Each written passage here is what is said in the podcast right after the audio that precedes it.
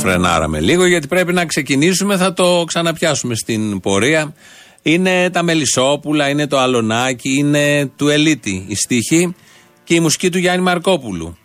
Ε, πολύ γνωστό τραγούδι και σε αρκετές εκτελέσεις. Γιατί σαν σήμερα γεννήθηκε ο Γιάννης Μαρκόπουλος το 1939 και σαν σήμερα πέθανε ο Οδυσσέας Ελίτης το 1996. Οπότε σε αυτό το τραγούδι ενώνονται και οι δύο, ενώνονται και σε πάρα πολλά άλλα, αλλά αυτό επειδή έχει και ένα αριθμό και έχει και τις, τα μελισσόπουλα που δίνουν μια ανοιξιάτικη άβρα κάτω στο αλωνάκι της Μαργαρίτας. Είπαμε να ξεκινήσουμε έτσι και να πάμε κάπως έτσι. Θα τον βρούμε πολλές φορές τον Ελίτη ειδικά ε, με τα δικά του στη διάρκεια αυτής της εκπομπής. Άρα τέχνη και κουλτούρα σήμερα, να το πούμε έτσι απλά. Αν πρέπει να βάλουμε με μία λέξη, μία ταμπέλα. Και συνέχεια της κουλτούρας είναι η κόρη του Μάνου Λοίζου, η Μυρσίνη Λοίζου, η οποία είναι υποψήφια ευρωβουλευτής του ΣΥΡΙΖΑ. Έδωσε μια συνέντευξη χθες, την πρώτη της ως υποψήφια. Είπε πάρα πολλά.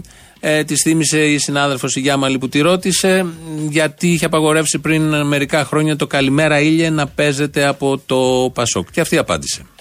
Αν δεν κάνω λάθος, το 2011 είχατε απαγορεύσει στο Πασόκ να χρησιμοποιήσει ένα τραγούδι του πατέρα σας; Το Καλημέρα ήλια. Για τις συγκεντρώσεις του, ενώ τώρα συστρατεύεστε με ένα κόμμα σαν τον ΣΥΡΙΖΑ. Γιατί και οι δύο μπορεί να πει κανείς έχουν ψηφίσει μνημόνια. Φυσικά και οι δύο ψηφίσαν μνημόνια. Απλώς το ένα ήταν μνημονιακό κόμμα, ενώ το άλλο αναγκάστηκε να ψηφίσει ένα μνημόνιο, ενώ το άλλο αναγκάστηκε να ψηφίσει ένα μνημόνιο. Έχει άλλο κοινωνικό πρόσωπο ΣΥΡΙΖΑ και γι' αυτό είμαι, ε, προχωράω με αυτούς. OK, okay, καμία αντίρρηση. Ο καθένας μπορεί να λέει ό,τι θέλει, να πείθει τον εαυτό του, αλλά σεβαστείτε λίγο και τη λογική των υπολείπων. Όλοι μας, όχι Μυρσίνη Λοϊζού, γιατί αυτή η άποψη περί εξαναγκασμού ακούγεται συνεχώς τα τελευταία τέσσερα χρόνια. Έχει σημασία η πρόθεση ε, σε κάποια κυβέρνηση που φέρνει μνημόνιο. Δηλαδή, έχει σημασία η πρόθεση ή το τελικό αποτέλεσμα; Μπορεί κάποιος να μην ήθελε, κάποιος να ήθελε μνημόνιο. Αν και οι δύο το εφαρμόσουν και το ψηφίσουν, το αποτέλεσμα είναι ακριβώς ίδιο. Ανεξαρτήτως της όποιας πρόθεσης μπορεί να έχει κάποιος ή του κοινωνικού προσώπου που μπορεί να έχει το συγκεκριμένο κόμμα. Πρώτον αυτόν. Δεύτερον, ο ΣΥΡΙΖΑ ήρθε για να μην εξαναγκαστεί. Το ζητούμενο και το διακύβευμα πριν τις εκλογές ήταν ότι θα σας εξαναγκάσουν να ψηφίσετε μνημόνιο. Και αυτοί λέγαν όλοι, Όχι, δεν θα εξαναγκαστούμε. Αυτοί θα εξαναγκαστούν να κάνουν αυτά που εμείς τους λέμε. Άρα δεν ισχύει ούτε αυτό. Και τρίτον, το Πασόκ, δηλαδή και η Νέα Δημοκρατία, ξεκίνησαν και είπαν μια μέρα θα φέρουμε μνημόνιο γιατί είναι τόσο καλό και να χάσουμε και 40% της δύναμή μας της δύναμής μας όσον αφορά το Πασόκ. Δεν ισχύουν όλα αυτά. Δεν ξέρω αν πείθονται μέσα στα μυαλά τα δικά τους οι Σιριζέοι και όσοι επικαλούνται αυτό το περί εξαναγκασμού. Αλλά προσβάλλει τη δική μας λογική και νοημοσύνη. Δεν θα κάνουμε παράκληση να μην το λένε. Αλίμονο πρέπει να τα λένε αφού τα πιστεύουν. Δεν έχουν να πούν και τίποτα άλλο αν δεν μπουν αυτά έτσι κι αλλιώς. Οπότε ως απάντηση όλα αυτά η συνέχεια με το αλωνάκι.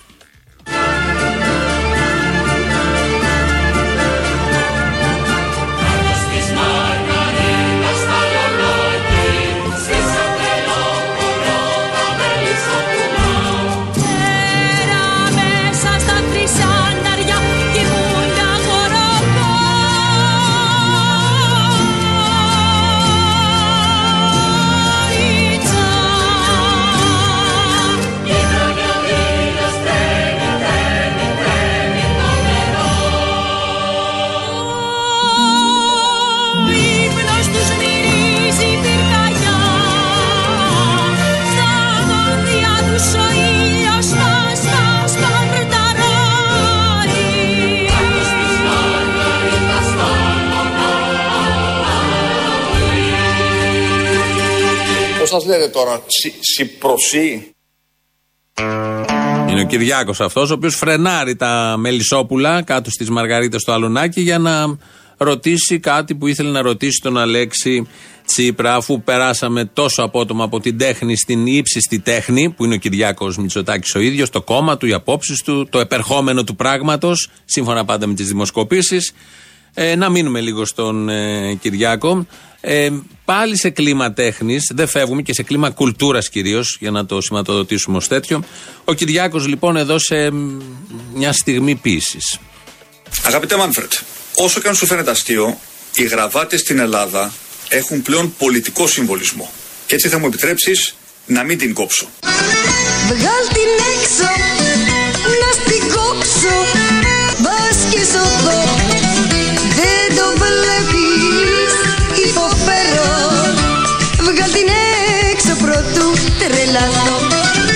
έτσι θα μου επιτρέψεις να μην την κόψω. Βγάλ την έξω, να στην κόψω Μπας και σωθώ Δεν το βλέπεις, υποφέρω Βγάλ την έξω πρωτού τρελαθώ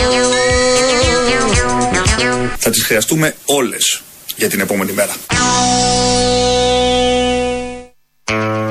Από τέχνη σε τέχνη το πάμε σήμερα, το καταλαβαίνει ο καθένας. Λογικό, το σηκώνει η μέρα με όλα αυτά τα ερεθίσματα που και τις επαιτίους που έχουμε. Αλέξης Τσίπρας τώρα είπε αυτό για την ολιγαρική αυθονία, αυτό το οποίο μέσα στο οποίο ζούμε. Πολύ ωραίοι λογογράφοι του Τσίπρα.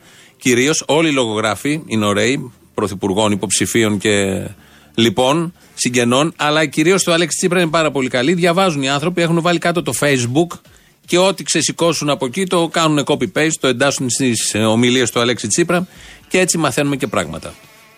Μπορούμε να ονειρευόμαστε και να αγωνιζόμαστε για μια καλύτερη και δικαιότερη κοινωνία. Μπράβο! Για έναν άλλον κόσμο που είναι εφικτός. Μπράβο! Και αυτός ο άλλος κόσμος μπορεί να γίνει πράξη μόνο από δυνάμεις σταθερά προσανατολισμένες στην κοινωνική πρόοδο αλλά και με ένα νέο μοντέλο σε ένα νέο μοντέλο βιώσιμης ανάπτυξης και ολιγαρκούς αυθονίας. Πάλι πατάτες! Ναι, πάλι πατάτες. Και ολιγαρκούς αυθονίας. Και δόξα τω Θεώ να λένε. Είναι ωραία αυτή η ολιγαρική αυθονία, την οποία μας την προτείνει, συστήνει, εφαρμόζει με τις πράξεις του ο Αλέξης Τσίπρας, γιατί τα πολλά χαλάνε τον άνθρωπο. Ενώ τα λίγα του δίνουν ένα κίνητρο για να ζει και τον κρατάνε μετρημένο, συνετό, προσγειωμένο όπως λέμε. Πόσα χρόνια κυβερνάει ο ΣΥΡΙΖΑ, 4. Πόσα χρόνια είναι στην κυβέρνηση ο Μοράλες, σύμφωνα με τον Παλαούρα πάντα, 15. Πόσα θέλει ακόμα ο ΣΥΡΙΖΑ, κάντε την αφαίρεση, πρόσθεση. Ο κύριος Μπαλαούρας μας βοηθάει. Το θέμα είναι το εξής. Εμείς βγήκαμε από μια βαθιά κρίση. Ο Μοράλες είναι 15 χρόνια πρωθυπουργός στη Βολιβία. Πρόεδρος, συγγνώμη. Λοιπόν, 15 χρόνια και κάνει σιγά σιγά χτίζει. Και σήμερα έχουμε κλείσει 4 χρόνια περίπου ε, διακυβέρνηση. Τέσσερα και. Μέχρι τα 15 έχουμε άλλα 11. Μέχρι τα 15 έχουμε άλλα 11. Καλά είναι, καλά είναι να είμαστε εδώ, να τα θυμόμαστε, να τους θυμόμαστε, να μας θυμούνται. Ε, το επιτελείο της Νέας Δημοκρατίας στο επικοινωνιακό είναι ένα άριστο επιτελείο, το γνωρίζουν όλοι όσοι παρακολουθούν αυτά τα θέματα. Επειδή ο Μοράλες, ο Εύω Μοράλες, πρόεδρος της Βολιβίας, είναι μ, 15 χρόνια στην εξουσία, έχει φτιάξει και ένα κυβερνητικό κτίριο, έναν ουρανοξύστη. Εκεί δεν τα κάνουν flat, τα κτίρια τα κάνουν ψηλά. Το κυβερνητικό λοιπόν κτίριο είναι ένας ουρανοξύστης, ένα από τα πολλά. Στους δύο ορόφους αυτού του ουρανοξύστη διαμένει ο πρόεδρος, ο εκάστοτε πρόεδρος της Βολιβίας. Άρα δεν είναι ιδιοκτησία, σαν να λέμε ότι ο Προκόπης Παυλόπουλος έχει ιδιοκτησία το προεδρικό μέγαρο ή ο Αλέξη Τσίπρας ε, του ανήκει το μέγαρο Μαξίμου. Ε, το πιάσαν όλο αυτό τα τρόλ της Νέας Δημοκρατίας στο επικοινωνιακό επιτελείο και το λάνσαρε ως ε, οίκημα, φωτογραφία του ουρανοξύστη, οίκημα ιδιοκτησία του ε, Προέδρου της Βολιβίας για να πλήξει τον Αλέξη Τσίπρα. Ότι και καλά τι παρέες κάνεις που ο τάδε πρόεδρος που τον έφερες εδώ έχει δικό του ουρανοξύστη. Βγήκε στην πορεία ότι είναι κυβερνητικό κτίριο, δεν ισχύει αυτή η μπαρούφα που είπε η Νέα Δημοκρατία και γελάνε και τα πλήκτρα στα πληκτρολόγια, γιατί εκεί παίζεται όλο αυτό το παιχνίδι, δεν αφορά κανέναν στη ζωή. Είναι παιχνίδι του διαδικτύου, του πληκτρολογίου. Μια που μιλήσαμε για όλα αυτά, να ακούσουμε μια μεγάλη αλήθεια από τον πρόεδρο της Νέας Δημοκρατίας. Εμείς λοιπόν είμαστε πάρα πολύ ξεκάθαροι. Γιατί πολύ απλά δεν υπάρχει όραμα, φίλες και φίλοι. Δεν υπάρχει σχέδιο, υπάρχει μόνο αγάπη για την καρέκλα. Ο ύπνος τους μυρίζει πυρκαγιά Στα πόδια τους ο ήλιος σπατ σπατ σπαρταράει Κάπτος της Μαργαρίτας στα λονάκι Δεν υπάρχει σχέδιο, υπάρχει μόνο αγάπη για την καρέκλα. Είναι αλήθεια αυτό. Είναι μια μεγάλη αλήθεια. Συμβαίνει σε υποψήφιους πρωθυπουργούς και σε πρωθυπουργούς. Αλλά εδώ έχουμε μια πολύ ωραία παραδοχή, ειλικρινέστατος, με αυτόν τον κινησμό που διακρίνει την οικογένεια Μητσοτάκη κάνα δύο αιώνες τώρα. Οπότε το κρατάμε γιατί θα μας χρειαστεί νομίζω και για μελλοντική χρήση. Τώρα πάμε να μεταδώσουμε κωδικοποιημένο μήνυμα του Κυριάκου πάλι Μητσοτάκη. Και όλοι γνωρίζουν πια ότι στις 26 Μαΐου το μήνυμα ψι, συμπροσύ πρέπει να σταλεί και πρέπει να είναι ηχηρό. Συ, συμπροσύ. Κάπτος της Μαργαρίτας στα λονάκι Στη σαν χορό τρελό τα μελισσόπουλα Σιπροσί. Τι εννοεί τώρα, μόνο αυτός ξέρει, δεν έχει σημασία. Το πιάνουν το μήνυμα αυτοί που πρέπει και ετοιμάζουν την επόμενη μέρα της Ελλάδας. Έχετε μια ανησυχία όλοι, το νιώθουμε και εμείς την είχαμε. Αν η μεγαλοοικονόμου τώρα που μιλάμε, 1 και 20 είναι ακόμη ΣΥΡΙΖΑ. Πώς είστε, Τα χαρά. Εντάξει. Ευχαριστώ για την πρόσκληση. Φουλ ΣΥΡΙΖΑ ή το ξανασκέφτεστε; Φουλ. Πέρα μέσα στα χρυσά τεριά κοιμούνται γοροκόριτσα.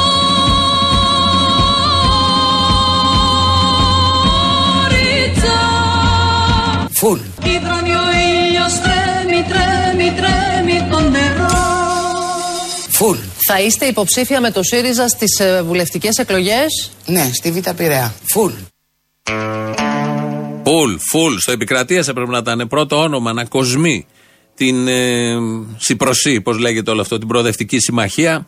Ε, είναι ένα πρόσωπο που σηματοδοτεί όντως το αύριο της αριστεράς και της κέντρο αριστεράς και της κέντρο δεξιάς. Όλο αυτό, εν πάση περιπτώσει, στον Άγιο Παντελεήμονα που έχουν φτιάξει όλοι αυτοί. Κουτσί στραβοί πηγαίνουν εκεί και πιστεύουν ότι κάτι καταφέρουν και ότι αφορά και την κοινωνία όλο αυτό. Αυτό είναι το πιο αστείο και πιο ενδιαφέρον της όλης υπόθεσης. Για τον, ε, και με τον Ελίτη είμαστε σήμερα, γιατί σαν σήμερα το 1996 έφυγε από την ε, ζωή. Ένα Νόμπελ, το δεύτερο Νόμπελ λογοτεχνίας για μια μικρή χώρα και ένα μικρό λαό. Το πρώτο ήταν Γιώργος Εφέρης. Ε, ο Ιδησέας Ελίτης μιλούσε για διάφορα. Τότε ε, θα ακούσουμε ένα ηχητικό για την Ευρώπη.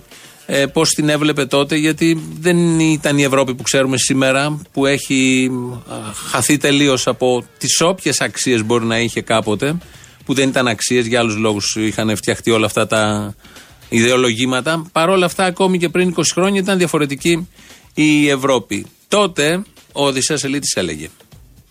Κάποτε θα ερχόταν η στιγμή για την Ευρώπη να συνειδητοποιήσει τις ρίζες της αφού δεν μπορεί να υπάρξει σαν αυτόνομη μονάδα χωρίς κάποιο θεωρητικό υπόβαθρο. Αλλά και για την Ελλάδα η στιγμή να αποφασίσει αν θα μείνει απομονωμένη στις δικές της αξίες ή θα ενταχθεί σε ένα ευρύτερο σύνολο με ωφέλη πρακτικής φύσεως αναμφισβήτητα αλλά και με τον κίνδυνο να λιωθεί η φυσιογνωμία της. Από αυτή την άποψη το ομολογώ είμαι απομονωτικός. Μια ζωή είναι ολόκληρη αγωνίστηκα για αυτό που λέμε ελληνικότητα. Και που δεν είναι τίποτε άλλο παρά ένας τρόπος να βλέπεις και να αισθάνεσαι τα πράγματα. Είτε στην κλίμακα τη μεγάλη είτε στην ταπεινή.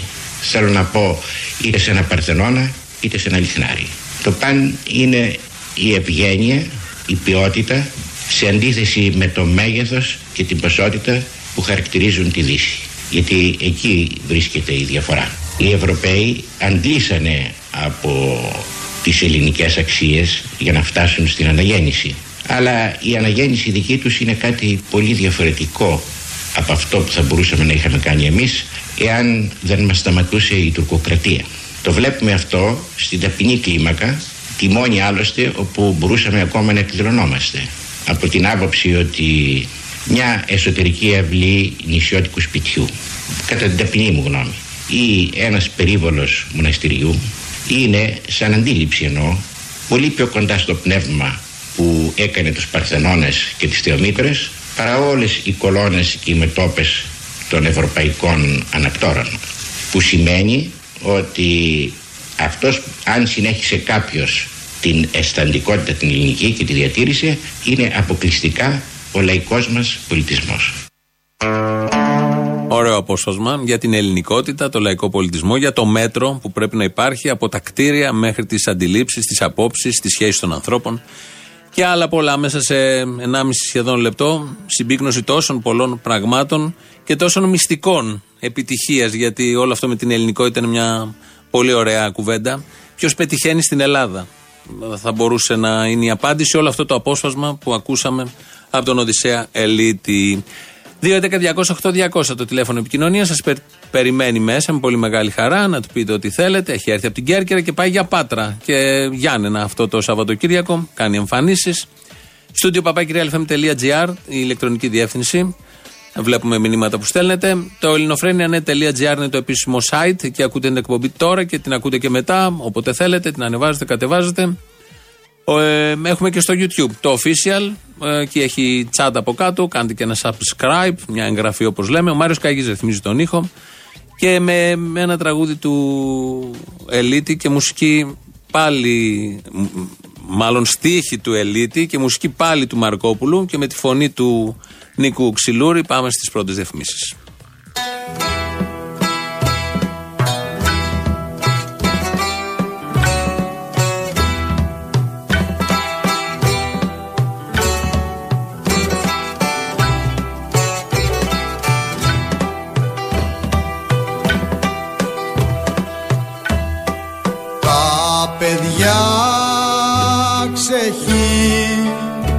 Ξεχύνονται στους κάμπους. Οι φωνές τους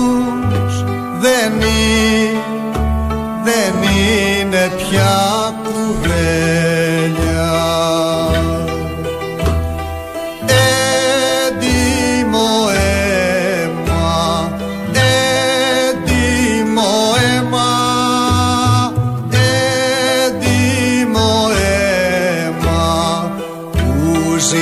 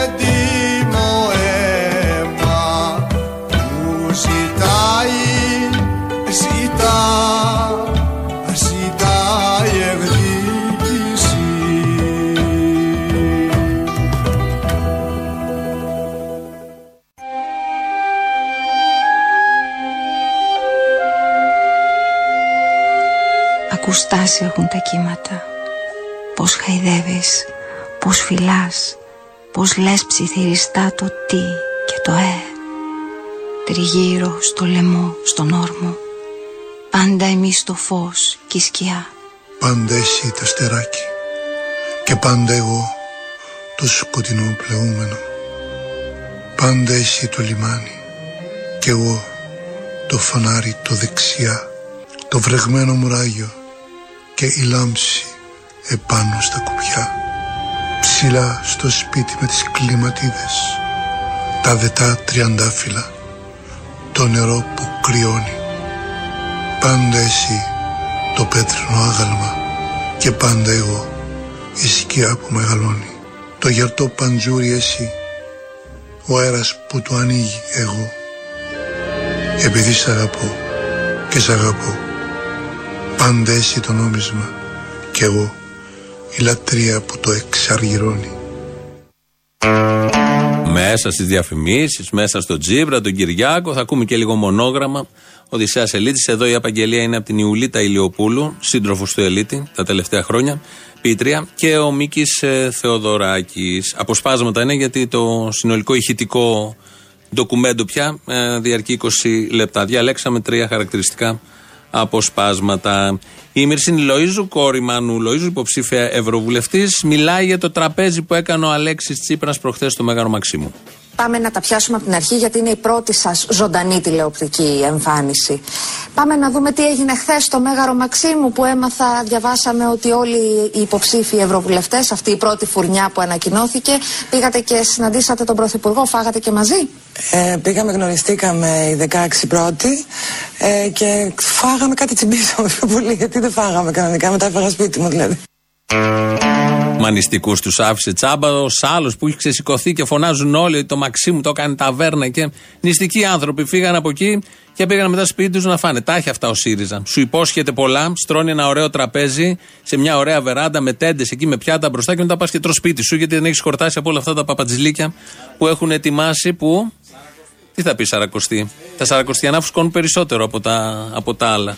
Αυτά κάποτε, last year, τώρα έχουμε προχωρήσει ως έθνος και ως λαός. Να μείνουμε λίγο στη Μυρσίνη Λοίζου, γιατί τη ρώτησε η συνάδελφος για ποιο λόγο να ψηφίσουμε Μυρσίνη Λοίζου.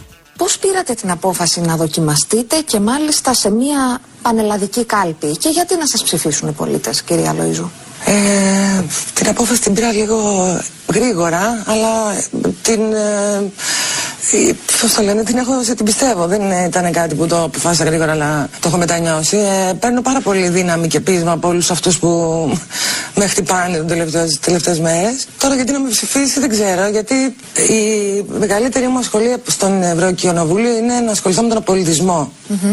Και αυτό σε σχέση με τα πνευματικά δικαιώματα, με τον τουρισμό. Υπάρχουν πολιτισμός δεν είναι ένα πράγμα, είναι χιλιάδες. Πάντως είναι ωραία απάντηση αυτή, γιατί συνήθως όλοι λένε όταν ρωτάς γιατί να σε ψηφίσω από Δήμο, Βουλή, Ευρωβουλή, αρχίζουν και λένε Είμαι ο καλύτερος, καταλληλότερος, θα δώσω μάχες, θα κάνω εδώ. Η κυρία Λοίζου μια χαρά. Δεν ξέρω. Είναι πολύ ωραία απάντηση αυτή. Πραγματικά σε ιντριγκάρει. Λες, δεν ψηφίζω και αυτή για να δούμε τι πρόκειται να γίνει, αφού δεν ξέρει η ίδια. Μήπως μάθουμε κάποια στιγμή και εμείς και αυτοί που μπορεί να την ψηφίσουν. Αυτά τα πάρα πολύ ωραία από το νέο αίμα που μπαίνει στην πολιτική ζωή του τόπου. Λαό μέρος Α. Καταρχήν θα ήθελα να σου πω για το Μοράλες χθες. Ήτανε τέλειος. Είπε ότι σπούδασε το Πανεπιστήμιο της Φτώχειας. Τι να σου πω τότε, έκατσα και τον άκουσα μέχρι τέλους. Με κατέπληξε. Ε, ήταν ο παγάσα, ήταν λίγο. Είδε πόσο απλά είναι τα πράγματα και πόσο δύσκολα τα κάνουν εδώ αυτοί με τις γραβάτες και πόσο δύσκολα τα κάνουν. Είναι απλά. Ο Τσίπρας κατέβασε το κεφάλι όταν είπε κρατικοποίησα το ένα, κρατικοποίησα το άλλο, κρατικοποίησα το άλλο. Ε, το κατέβασε και γέλαγε γιατί σου λέει σιγά. Εγώ δεν τα έχω κάνει, νομίζεις; Απλά τα έχει δώσει σε άλλα κράτη. Κρατικοποίησε, αλλά όχι στο δικό μας. το ίδιο. είναι. Ούψ, καλώ τον. Όπα. Εδώ Λονδίνο. Oh, London calling. calling to the faraway towns. Now war is declared and battle come down. London calling to the underworld. Come out of the cupboard, you boys and girls. London Calling. Ρε, εσύ ακούω τώρα το θύμιο και επειδή ήταν και στα αγγλικά αυτό, μιλάει για τον επαναστατικό ρεαλισμό και το ορθόδοξο ιερατείο. Είχε μια παρανόηση και υπάρχει και ένα υπονοούμενο που απλά ο θύμιος δεν, δεν στροφάρει, δεν το πιασε. Τι; Παρανόηση είναι επαναστατικός σουρεαλισμός. Δεν είναι ρεαλισμός, ξέρεις. Εγώ με τα αγγλικά το πιασα. Αχα, γάτα. Ξέρεις, ο Τσίπρας δεν είναι επαναστατικός ρεαλισμός, είναι σουρεαλισμός. Ένα. Δύο. Το ορθόδοξο ιερατείο του δυτικού καπιταλισμού. Τι δεν καταλαβαίνεις, Ρε Θήμιο, άνοιγμα προς τους χριστιανούς είναι αυτό. Το ορθόδοξο ιερατείο. Α, λες προεκλογικό τώρα, ας πούμε σιγά σιγά να πιάσεις και τα Χριστιανόπουλα. Άι, γεια σου. Γεια σου και σένα. Δεν σου πω Απόστολε, ο Καμπουράκη, αυτός ο δημοσιογράφος, ο Μάρκα, εχθές στην πρωινή εκπομπή που έκανε στο ραδιόφωνο έλεγε για την, αυτή την εταιρεία τη, που τα αποσύρουν τα Boeing, πώς τα λένε; Ναι, ναι. Τι, τι κρίμα λέει, τι ζημιά πάθανε. Δεν σκέφτηκε αυτοί που χαθήκανε, σκέφτηκε τα, τη ζημιά που έπαθε η εταιρεία, έτσι. Ε, να σκεφτόμαστε και την επιχειρηματικότητα. Είναι, ναι, είναι μέσα στην επιχειρηματικότητα ο χοντρός. Τέλος πάντων, φιλάκια πολλά, Αποστόλη μου. Πήρα να πω ό,τι λέτε, συμφωνώ σε πάρα πολλά πράγματα. Μπράβο, ναι, σε όλα φάση. Λέει τον Αλέξη Τσίπρα. Είναι ο μόνος ο οποίος προσπαθεί. Μπορεί να κάνει τα λάθη του, Α. αλλά προσπαθεί. Δεν θα ψηφίσω ποτέ Μητσοτάκη, είμαι Σιριζέος, χωρίς να ανήκω στην παράταξη του ΣΥΡΙΖΑ. Μ' αρέσει ο ΣΥΡΙΖΑ. Ποτέ Μητσοτάκη, Άδωνη Γεωργιάδη με Μαράκη, Καμαρά. Εσύ ο ίδιος τώρα που συμφωνούσες με ό,τι λέμε. Ο- Έχεις ακούσει σε ποια εκπομπή πήρες, παιδί μου; Ορίστε. Ξέρεις τι ακούς; Πήρα ιστορία, αλλά ακούω κάθε μέρα. Είναι η πρώτη φορά που παίρνω αποστόλη μου και χαίρομαι που σε ακούω. Ναι. Να ξέρεις όμως ότι ο ΣΥΡΙΖΑ είναι καλύτερο από τη δεξιά. Ευχαριστώ, ευχαριστώ για την ενημέρωση. Ευχαριστώ, αν και είναι συνηθισμένο, αλλά τέλος πάντων. Ευχαριστώ για την ενημέρωση. Παρ' όλα αυτά, εσύ συμφωνείς με αυτά που λέμε όλα. Ε, όχι όλα, εντάξει, έχουμε και κάτι. Γενικώς, με κάποια. Ε, Εντάξει, γενικώς. Γενικάς μου αρέσει που σας ακούω και όλος ο κόσμος σας ακούει και χαιρόμαστε. Παιδιά, Σηκωθείτε να βγούμε στους δρόμους. Γυναίκες και άντρες με όπλα στους ώμους Με ρόλεξ στα χέρια και εγώ στους ώμους. τι είπατε. Τίποτα, λέω. Αγαπημένα μου, σας αγαπάμε, σας λατρεύουμε. Αλλά. Αλλά Στο κόκκινο λάμαρο πάντα πιστή Στο κόμμα μας πλάι που μας προσκαλεί Αλλά ε, θα έχουμε ανάγκη από ένα χαμόγελο. Τι διάολο, πάλι μας βγάλατε τη, τη Δημητριάδου. Άντε πάλι. Αλλά αυτή είχε κατάθλιψη. Ε, μου, ε, ξέρεις τι υποψιάζομαι. Ότι ο σοσιαλισμός κατέρευσε γιατί ο κόσμος δεν άντυχε πια τόσο, τόσο δράμα. Αυτό βασικά είναι. Αυτό και ότι ο καπιταλισμός ήταν καλύτερος. Εντάξει, κάπου κέρδισε. Το υπάρχουν και ψυχίατροι. Μα δεν είναι ψυχική ασθένεια. Καπιταλισμός είναι η αρρώστια.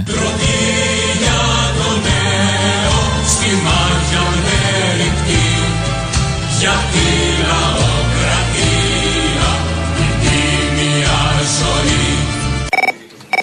Να Να σου πω, να βγάλω μια φωτογραφία τα γενετικά μου όργανα να ανταλλάξω με το κόλλο μιας σκοπιανής. Γίνεται, πες τους. Δεν γίνεται, όχι. Μπορείς όμως να τα βγάλεις μια φωτογραφία, να τα βάλεις στην καρέκλα και να κάτσεις πάνω. Αν και δεν θα καταλάβεις και τίποτα από ό,τι καταλαβαίνω, αλλά ναι. Και γενικότερα όλα αυτά τα σεξιστικά μπορείτε να τα βάλετε εκεί που κάθετε στην καρέκλα. Α, δεν γίνεται αυτή η ανταλλαγή. ε. Λυπάμαι πολύ, λυπάμαι, δεν γίνεται. Μπορούμε βέβαια να ανταλλάξουμε κανένα μάτσο μάκε σαν και εσάς. Όχι με τίποτα ιδιαίτερο, με δύο-τρία πακέτα πουρα. Μην νομίζω ότι αξίζει κάτι παραπάνω.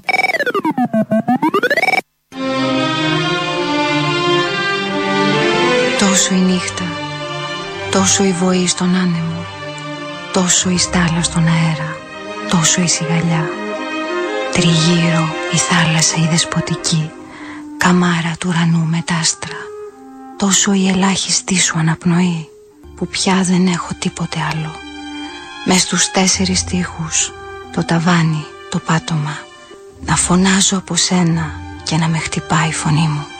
να μυρίζω από σένα και να θριεύουν οι άνθρωποι. Επειδή το αδοκίμαστο και το άπαλο φερμένο δεν τα αντέχουν οι άνθρωποι και είναι νωρίς μ' ακούς είναι νωρίς ακόμη μες στον κόσμο αυτόν αγάπη μου. Να μιλώ για σένα και για μένα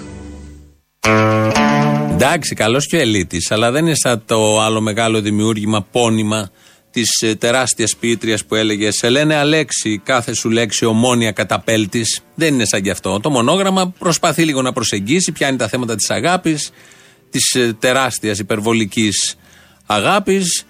Και, ε, αλλά σαν τη μεγάλο οικονόμου δεν είναι. Εκεί ήθελα να καταλήξω. Θα μπορούσε να βγει, να βγάλει ο ΣΥΡΙΖΑ εν ώψη εκλογών ένα ωραίο διαφημιστικό με τη μεγάλο οικονόμου να απαγγέλει ποίηματά της. Ε, θα τέριαζε νομίζω. Θα ήταν πολύ καλό. Και θα μπορούσε ντουέτο όπως ακούσαμε εδώ Θοδωράκη Ηλιοπούλου να ακούγαμε μεγάλο οικονόμου Γιώργο Παπανδρέου να μιλάνε πολύ καλά για τον Αλέξη Τσίπρα. Αλέξης Τσίπρας. Συμπαθής άνθρωπος. Εγώ σε προσωπική βάση δεν έχω κακή σχέση με τον Αλέξη Τσίπρα. Αυτό όμως δεν σημαίνει ότι δεν έχω διαφορές με την πολιτική του. Μακάρι να με εξελιχθεί. Διότι όπως σας είπα θεωρώ ότι α, ένας χαρισματικός ως προσωπικότητα άνθρωπος Ο Γιώργος Παπανδρέου τον βρίσκει χαρισματικό τον Αλέξη Τσίπρα. Το έχουμε ακούσει και προχθές αυτό. Το υπενθυμίσαμε σήμερα. Καταρχήν να κάνουμε το συνειρμό με τη μεγάλο οικονόμου μαζί. Πώς δεν είναι. Συμφωνώ και εγώ ότι είναι χαρισματικός ο Αλέξης Τσίπρας. Αφού το λέει και ένας πρώην πολύ επιτυχημένος πρωθυπουργός που βγήκε με 43% των Ελλήνων. Δεν κάνουν ποτέ οι Έλληνες λάθος σε τόσο μεγάλα ποσοστά. Το βάλαμε όλο αυτό, το υπενθυμίσαμε για να ακούσουμε τη γνώμη του Μπαλαούρα για τη γνώμη του Γιώργου Παπανδρέου για το χαρισματικό Αλέξη Τσίπρα. Κάμε από- με πολύ κόσμο και εγώ χαιρέτησα τον Παπαντρέου. θέλω Πόσο να πω- σε- σημαντικό είναι. Και εγώ τον είπα Γεια σου Γιώργο, Γεια σου Μάκη. Γιατί γνωριζόμαστε από παλιά. Μετά, συγγνώμη κύριε Μπαλαούρα, μετά ο κ. Παπανδρέου και Χρήστο πήγε στην ΕΡΘ και είπε ότι ο κ. Τσίπρας είναι ένας Α, μετά χαρισματικός ήταν αυτό. ηγέτης. Παίχτηκε τέλος πάντων η συνέντευξή Παίχτηκε του πιο συνέντευξη πριν. όπου λέει ο κ. Παπανδρέου τον κύριο Τσίπρα χαρισματικό πολιτικό. Αντικειμενικό είναι αυτό. Να το και γελάνε οι δημοσιογράφοι. Λέει ο Μπαλαούρο ότι είναι αντικειμενικό γεγονός αυτό και άρα το αναγνωρίζει κάθε λογικός άνθρωπος ότι είναι χαρισματικός ο Αλέξης Τσίπρας και γελάνε οι δημοσιογράφοι. Το ευχάριστο είναι ότι ο Μπαλαούρα συμφωνεί με τον Γιώργο Παπανδρέου και ο Γιώργος Παπανδρέου βρίσκει χαρισματικό τον Αλέξη Τσίπρα. Να μείνουμε σε αυτά που είναι πάρα πολύ σημαντικά όπως είπε και ο ίδιος. Γεια σου Γιώργο, γεια σου Μάκη. Έλα, να σου πω, ο Κρυβασίλη είχα πάρει την άλλη φορά. Ζει, είναι καλά, μίλησες. Καλά είναι. Είχα μιλήσει πριν λίγο καιρό. Θα τον ξανακούσουμε. Λογικά. Να σου πω, πώς και δεν τον παίρνεις σε guest εμφάνιση 22. Που θα σε πάτρα. Α, λες, θα το δω. Μ' αρέσει που κάνεις και τη ρεκλάμα μόνος σου. Μπράβο, πες τα. 22 του μήνα live τσολιάς and the Τσόλια Band στην Πάτρα, ε, στη μουσική σκηνή Γιάφκα. Και με την ευκαιρία θα πω και 23 του μήνα στα Γιάννενα, στη μουσική σκηνή Αγορά. Αφού πήρες, που πήρες; Ωραία, βάλουμε πούλμα να κάνουμε tour. Ένα τελευταίο. Παρελάσαμε εδώ στην Πάτρα, βγήκαμε χιλιάδες καρναβαλιστές. Ωραία περάσαμε. Το τι μας περιμένει, γιατί δεν βγαίνουμε στους δρόμους; Είμαστε ζούμε με 200-300 ευρώ. Τι να κάνουμε στους δρόμους, έχεις δει τι δρόμους έχουμε μες στη Λακκούβα να πάμε να σπάσουμε τα ποδάρια μας. Βάζεις το διάλογο, φτιάξτε πρώτα τους δρόμους και μετά θα κατέβουμε για επανάσταση. Καλά, εντάξει. Όχι, δεν κατάλαβα να γίνουμε πειραματόζωα. Απλά δεν έχουμε καταλάβει τι μας περιμένει. Γι' αυτό και τρέχουμε. Θερμή παράκληση, μήπως μπορεί ο Θήμιος να μας ξαναβάλει να ακούσουμε αυτά που είπε για το Βλουμπίδι, γιατί εγώ το είχα χάσει, δεν μπορούσα να το ακούσω. Ε, μπες στο site μας να το ακούσεις ή στο YouTube official, Ελληνοφρένια official, στο YouTube. Ελληνοφρένια net. Ναι, ελληνοφρένια.net.gr. Εντάξει. Άκου την εκπομπή, εκεί όλες υπάρχουν. Ευχαριστώ πάρα πολύ. Ήμουν και μεγαλεία η απάντηση του Θήμιου για τον Πλουμπίδη. Έτσι πρέπει να είναι, ακριβώς έτσι. Αλλά ήθελα να σε ρωτήσω κάτι, αν θες να μου πεις και αν, αν, και αν μπορείς. Είχαμε εικόνα για αυτούς τους δύο ανθρώπους, του Λοίζου και του Πλουμπίδη, τα παιδιά πριν από την ανακοίνωση και τέτοια, για τον Πλουμπίδη περισσότερο. Είχαν κάποια κινητικότητα σε κάποιο χώρο ή εντελώς ξαφνικά το όνομα και γράφει; Α, δεν ξέρω. Ευνοημένος στην τοποθεσία γιος, ξέρω εγώ. Ευνοημένος στην Ναι. τοποθεσία κόρη. Όχι, γιατί η κόρη του Λοίζο είχε κάτι αναρτήσεις μέσα στις σελίδες, αλλά περισσότερο για τον Μπλουμπίδη, γιατί ενοχλήθηκα, χωρίς εισαγωγικά, ενοχλήθηκα και χάρηκα το από αυτό που είπε ο Θήμιος. Και λέω, είχαν αυτοί οι άνθρωποι, ηλικίες κτλ. που βρίσκονται, τι κάνουν, τι δείχνουν, είχαν κάποια επαφή ή εντελώς ξαφνικά πάμε. Μην είσαι κουτσομπόλης. Όχι, ρε φίλε, προς Θεού, κάποια πράγματα ενοχλούν, αφού το ξέρεις. Είμαι 61, δεν είμαι παιδάκι. Ναι, Αποστόλη εσύ είσαι. Εγώ ναι. Έλα, γόρι μου, τι κάνεις, είσαι καλά; Καλά, καλά. Πήρα να σου πω ένα γεια σου και να σε ευχαριστήσουμε που κάνατε αυτή την κίνηση και στείλατε, ακούστηκε η Εδιψό από την εκπομπή σου. Για το καρναβάλι λέτε. ε; Ναι, ναι, ναι, που στείλατε αυτά τα δύο ή τέσσερα άτομα. Ε, ναι, ναι, αυτό. Να είσαι καλά, παιδί μου, να πούμε. Αυτό ήθελα να σου πω. Ακούω που σκούζουν για τον Μπλουμίδη, το γιο του Μπλουμίδη και την ε, κόρη του Λοίζου. Στον καπιταλισμό αυτά έχουν, δεν είναι πρώτη φορά που γίνονται. Εδώ έχουν παραδείγματα και άλλα. Και άλλα σε κόμματα επαναστατικά παρουσιαστήκαν να είναι, ο άλλος να είναι χαφιές στην ασφάλεια, ο άλλος να είναι, ξέρω εγώ, που συνεεί. Ε, αυτά είναι φυσικά στο καπιταλισμό. Που, γιατί σκούζουν τόσο πολύ; Ξέρουν την ιστορία του, του Μπλουμίδη, αυτοί που σκούζουν τόσο πολύ του Λοίζου. Δεν νομίζω να τη ξέρουν. Λένε μωρέ για την υπογεννητικότητα. Η κόρη μιας φίλης μου έκανε 7 εξωσωματικές. Ήταν η κοπέλα άνεργη και δεν μπορούσε να κάνει νωρίς παιδί. Και βαρέθηκε και της εγκρίνανε μόνο τη, τη μία εξωσωματική. Και αναγκάστηκε η κοπέλα να παραιτηθεί από αυτή την προσπάθεια και μετά από δύο χρόνια έκανε δύο αγοράκια διαφορά ένα έτος το ένα από το άλλο. Έρχονται γυναίκες απ' έξω αποστόλη μου και κάνουν εξωσωματικές εδώ και δεν κοιτάνε οι δικοί μας γιατροί να φροντίσουν τις δικές μας γυναίκες. Πλήρωσε η γυναίκα γύρω στα 15 με 20 χιλιάρικα. Κουράστηκε και παρετήθηκε. Και μετά έκανε δύο αγοράκια. Τώρα θα σε πάρει και σένα κανένας διάλογο. Δηλαδή και σένα τώρα όλο αυτό σου φταίει οι ξένες που έρχονται. Ναι, μωρέ, αποστόλη μου. Οι ξένες Ναι, δηλαδή είναι το πρόβλημά σου σένα. Μου λες όλο αυτό και είναι το πρόβλημά σου οι ξένοι, μάλιστα. Ναι. Μπράβο, μπράβο, μπράβο, μπράβο και μου τα λες και μενάζει. Λοιπόν, έλα, άντε, σε αφήνω γιατί δεν θα τσακωθούμε. Έχεις έχεις εσύ παιδάκι. Μπορεί, ξέρω εγώ, μάλλον. Έχεις. Ε, λογικά έχω. Μπράβο, να τα χαίρεσαι. Να σε καλά. Έλα, γεια. Γεια σου, Αποστολάκη μου. Ναι, ναι, γεια, γεια τώρα.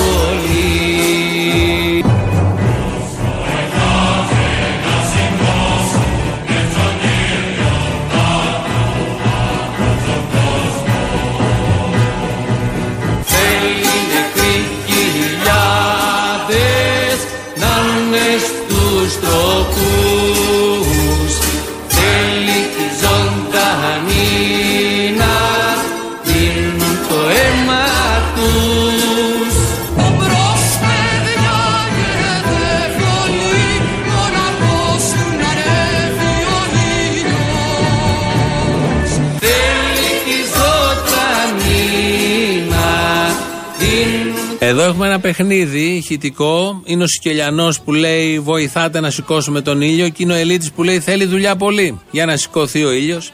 Οπότε τα βάλαμε αυτά τα δύο μαζί και τα δύο Μίκης Στοδωράκη βέβαια. Πυθικό της Φαραντούρη. Κάναμε αυτό το παιχνίδι ποιητικής σύμπραξης, σύζευξης, ένας διτ. Δηλαδή σύμπραξης Σικελιανού και Ελίτη. Φτάσαμε στο τέλος.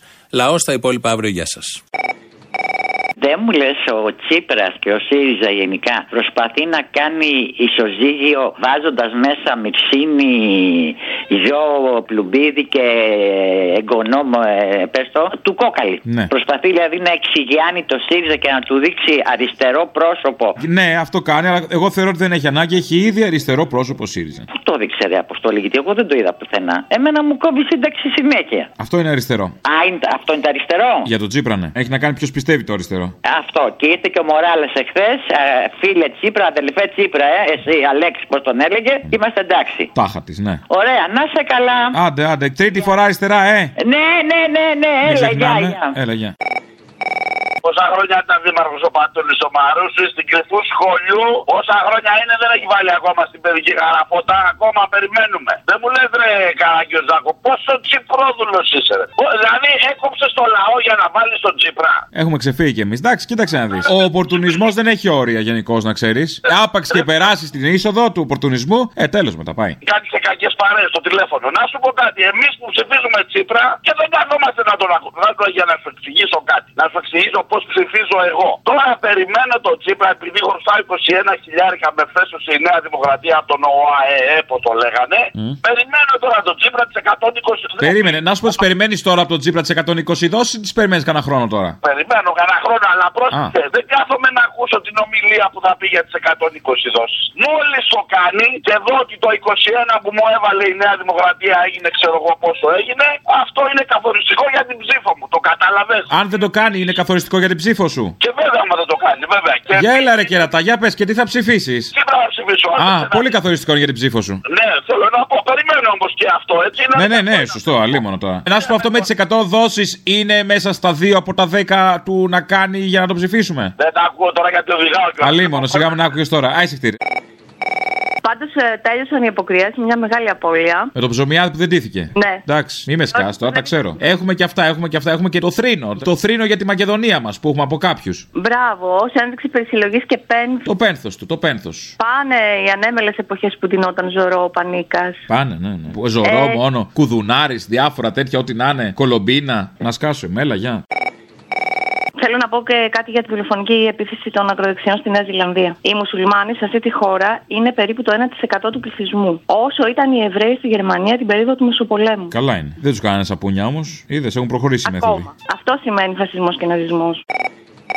Αγαπητό μου αγόρι τρελό, γυμναστηριακό είμαι, τι κάνεις; Γεια σου, Φασιστάκο. Εντάξει, δεν πειράζει. Αυτή τη φορά σε πήρα φίλε γιατί θέλω να πούμε και τα καλά καμιά φορά. Θέλω να ευχαριστήσω δημόσια και σε παρακαλώ πολύ να το βγάλεις. Πέρασα έναν εφιάλτη την περασμένη εβδομάδα με το παιδί μου το μεγάλο και οι άνθρωποι ήταν απίστευτοι όλοι. Νοσοκόμες, γιατροί, ε, νοσηλεύτριε της καρδιολογικής της εντατικής του Ερυθρού Σταυρού. Αυτό που έχετε και παιδιά εσείς και δεν σας τα παίρνουν η πρόνοια, αυτό εμένα με συγκλονίζει πιο πολύ απ' όλα. Πες, πες ότι γουστάρεις, σε παρακαλώ πρέπει να λέμε και τα καλά. Δεν είναι όλοι γιατροί καθήκια. Ήταν άψογα όλα τα παιδιά. Γιατροί, νοσηλευτές, νοσοκόμες στην εντατική του Ερυθρού Σταυρού της καρδιολογικής Α και Β. Ήταν απίστευτα τα άτομα. Τι να σου πω, υπερβάλλουν φίλε, ε, πώς να σου πω, εαυτόν. Τι να σου πω, οι άνθρωποι είναι απίθανοι. Ε, θέλω να τους δηλώσω ένα μεγάλο ευχαριστώ μέσα από την καρδιά μου. Να είναι πάντα καλά αυτά τα παιδιά. Χρειάζεται να τα λέμε, ρε φίλε. Όχι πολιτικά, φιλαράκι, όχι πολιτικά αυτή τη φορά. Πραγματικά ούτε Νέα Δημοκρατία, ΣΥΡΙΖΑ χέστηκα. Ήταν οι άνθρωποι που κάνουν τη διαφορά, φίλε. Λοιπόν, σε παρακαλώ πολύ να το βγάλεις, φίλε μου. Σε ευχαριστώ πολύ. Τόλοι μου θα τα πούμε άλλη φορά που θα έχω πιο πολύ κέφι. Χωρίς γαμπλίκι, έτσι θα πάει. Γεια, γεια. Άντε γα... σου πες.